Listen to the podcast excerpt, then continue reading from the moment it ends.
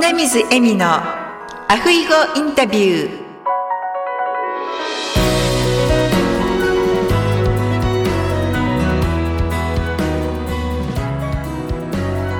アロハアロハ就活エッセンス in ハワイ。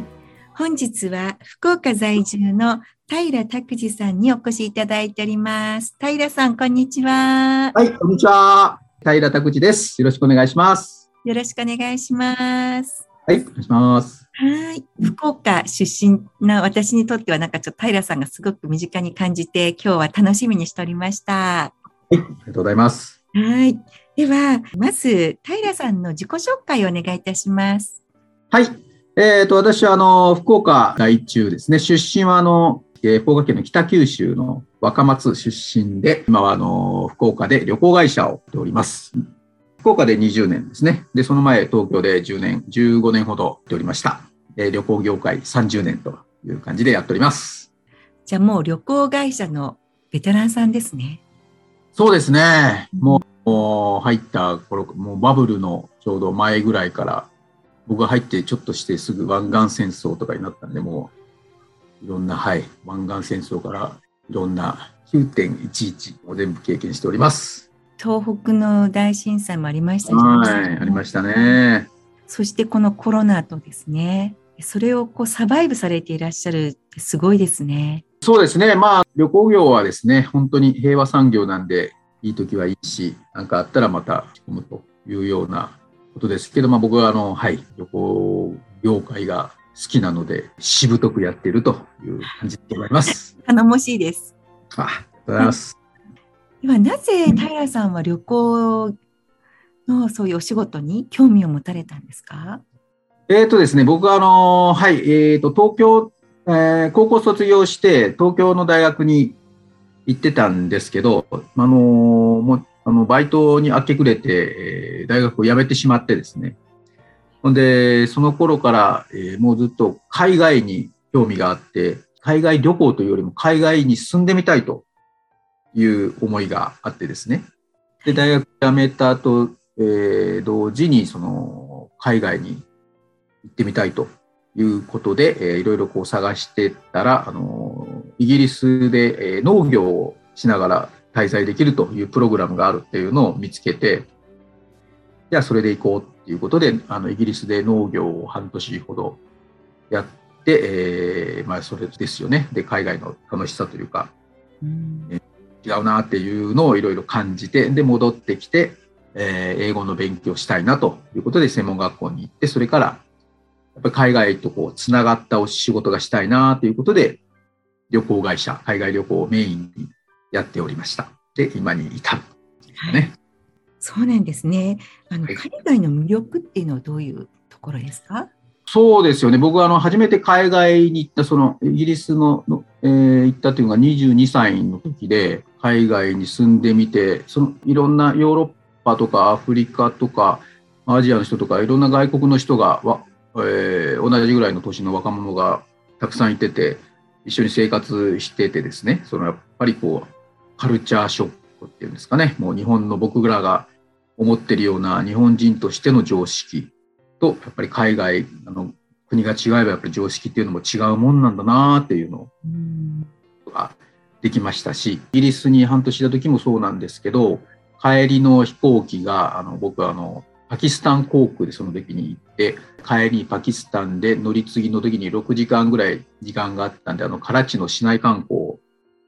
航空会社が設定してくれて、カラチと、えー、パキスタンという国に初めて、えー、足を踏み入れて、もうあの、本当に、え、それまでよく分かってなかったですけど、テレビでは見たことあるけど、本当にこういうところが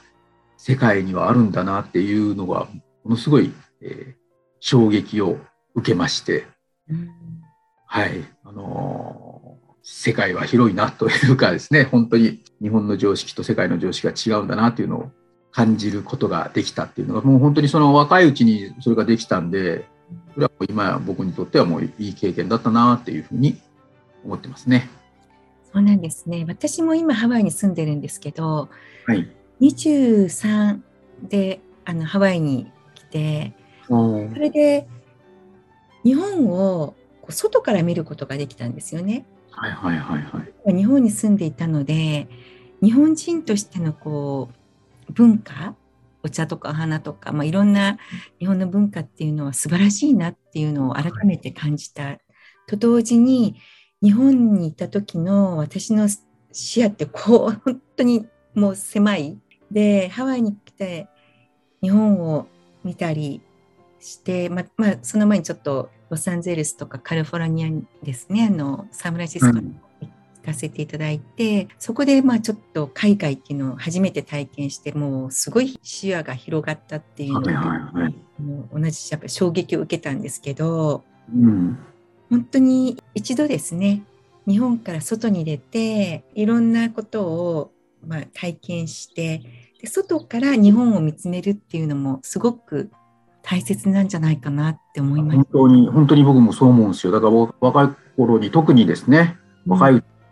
あのーもうあある程度年取ってもね、頭も体も硬くなってからだとなかなかこう受け入れられないというのがあると思うんで、頭も体も柔らかい若いうちに言っておいた方がいいんじゃないかなと、僕も本当にそう思いますね。あの、日本のいいところとかも本当にあるし、あのーいや、ちょっとこういうところどうなのっていうような感じるところもうん。はい、やっぱりその日本人としての常識が,、えーがあの必ずしも人間としての常識じゃないんだなっていうのも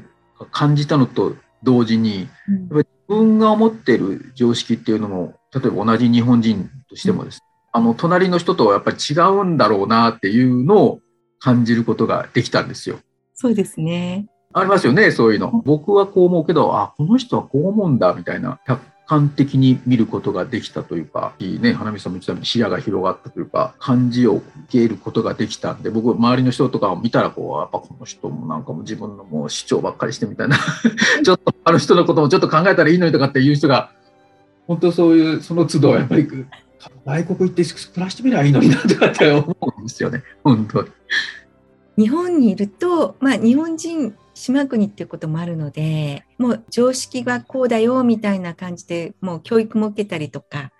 そういうお家でもそういうねあのしつけを受けたりとかっていうのでうん。そういう中でこう育ってきて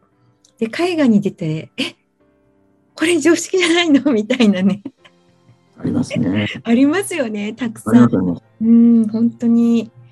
で私なんか今特に2回目の結婚なんですけど今の主人が、えローカルのチャイニーズパートハワイアンなんですね。でも全然チャイニーズのカルチャーをあまり受け継いでいなくてどちらかというと日本が好きっていうで自分のことをあのアメリカンって呼ぶんですよ。I'm not Chinese, I'm American って言うんですね。うん、なので見た目はこうちょっと東洋人なんですけどあの考え方とかは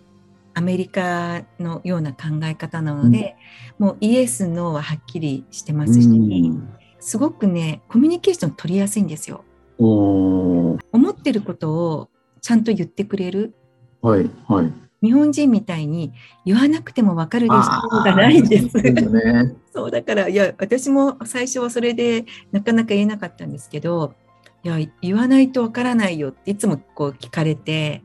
なんで君はそう思うんだってねいやもうそんななんでなんでってもうるさいなって思う時もあるんですけど、ありますね。そう。ん、でも本当でもそのなんでが必要うん。僕がなんでを憶測で考えちゃってでそこで人間関係がうまくいかないって私多分日本の中ではそういうことがねたくさん起こってるんじゃないかなって思うんですよ。あの本当にこうね、あの争いごとのもうほぼ本当に8割9割というのはもうそういうことだろうと思いますよね。自分の常識をこう貫いてというか、相手の考えはもう理解できないとか、もうこうだろう、ええそうでしょうみたいな感じで。うん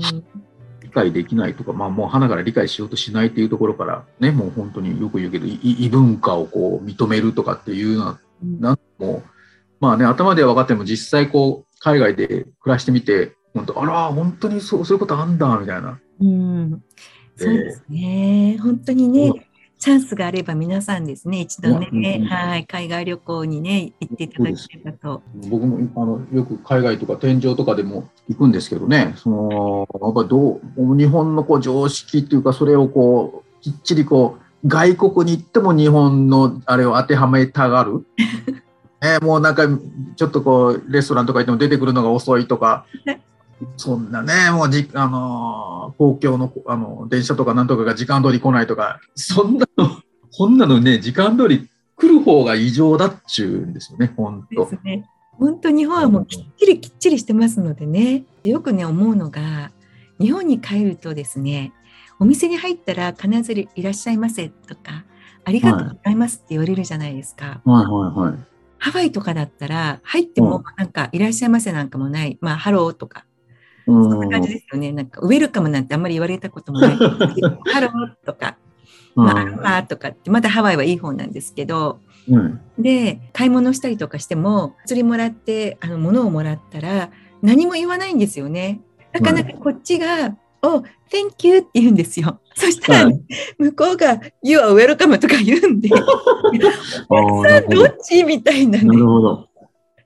日本じゃ考えられないでしょ。考えられないですよね。うんお客様は神様ですからね。そうなんですよ。うんもうそこからね違うっていうのが今でも時々日本に帰って「わあ日本って本当にありがとうございました」とか言われるのが私お客様なんだって思うんですけど、ね、でもハワイだとなんかどっちがお客様なのかなみたいなね、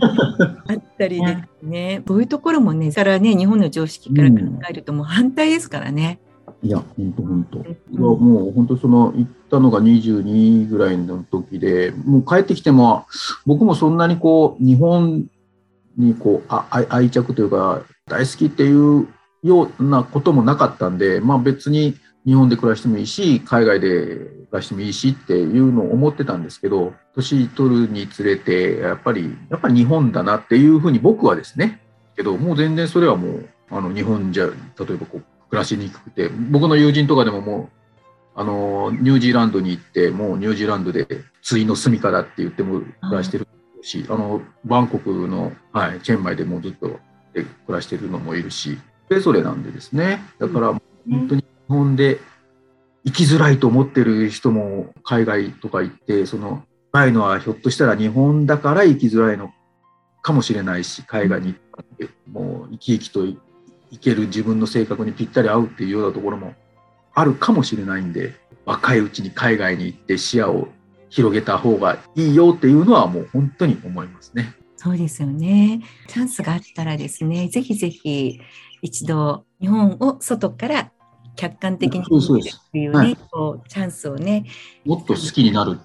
うんかも、しれないですね、日本のことが。そうなんです。本当に私ね、あ日本人でよかったなっていうことも日本を出てから思いましたね。うん。いいところもたくさんありますし、はい。特にね、日本の文化なんて世界にね、もっともっと広めていただきたいなっていうふうに思ってます。はい。いいと思います。では、え平さんの座右の銘を教えていただけますか？座右の銘ですね。昔からちょっと頭に入れてるとかそういうの言葉があの目に理想の天を仰ぎ足に現実の土を踏むっていう言葉をどっかで見てですねこれいい言葉だなと。まあ、だからもうもう僕も20 30過ぎぐらいからもうサラリーマン辞めて自分であの仕事やっててやっぱりあの人雇ったりとかスタッフ入れたりとかで起業してやってるんで常にこう理想を追い求めながら理想だけじゃなくてですねあの現実をこうしっかり踏みしめながらやっていこうというふうにいまだにあの、はい、考えながらやっているところでございます。まだまだ全然という、はい、これからです。はい、理想ばっかり追いと追い求めてもですねやっぱりちゃんとしっかりと足元を見ながらやっていかないと理想は達成できないと肝に銘じてこれからもやっていきたいなと思っております。私初めて聞きました。そうなんですよ。僕もね、たまにこう、あの、ネットで検索とかしても出てこないんですよね。僕、な、な、誰の何ですかかと思うんですけど、な、なんでこれが僕は本当にどっかで多分読んだと思うんだけど、そうなんですよ素。敵な言葉ですね。目に理想の天を仰ぎ、はい。足に現実の土を踏む。はい。ね、本当に理想を叶えるためには、ちゃんと土に、ね、足を踏みしめて、はい。まあ、コあの、ね、現現実ば、現実ばっかり見てて、こう、け経営してても、理想と現実とこう踏みしめながらうんのがあの起業家としては大切なんだろうなと。そうですね。本当に大地にしっかり足をつけた上で理想をや夢を実現していくって感じですそういう。ことですね。はい。まあ、素敵な座右の銘をありがとうございます。ありがとうございます。では、あのリスナーの皆様にメッセージがございましたら、お願いいたしあます。はい。そうですね。あの、今、あの、旅行はですね、あの、日本もなかなか大変で苦しい時なんですけども、もう明るいあれは見えてきたと僕はもう思っているので、もう少しでこの騒動が収まったらまたみんなでこう海外旅行、国内旅行行きたいなと。で、僕はあの、開けたらインバウンドですね。あの、外国人が日本に来た時のお手伝いとかもしたいなと思っていますんで、はい、こう早く皆さんでこう平和な世の中に戻れるように、はい、夢を追い求めながら頑張っていきましょうというところでございます。はい。素敵なメッセージありがとうございます。はい、ありがとうございます。本当にね、この2年コロナで皆さんね、大変なね、状況の中、でもその中でも本当に平さんはですね、いろんな活動を通して皆さんにね、先ほどのような現実を見極めた上で、そして次のね、ステップを叶えていくっていう活動をされていらっしゃるので素晴らしいなと思いますので、これからもぜひその活動を続けていってください。ありがとうございます。あの、最後にちょっと一言言わせていただくと、やっぱこのこのコロナがあったからこそですね、こういう、あの、こそあの、花水さんとあコロナがなかったら会ってないし、うん、なかったらもう今まで通りの生活を僕も多分ずっと続けてたと思うんで、はい。これでもう本当に、あの、ある意味、あのありがたいなというのも思うんですよ。視野がそれこそ世界とで身近なものにみんなななってきたし、なるべくしてなったというか、もう逆にコロナのおかげで、えーこういうことができるようになった。ありがたいなと。はい。思って、私も本当にこの皆様とのご縁ができたのはコロナがなければなかったと思うので本当にそこは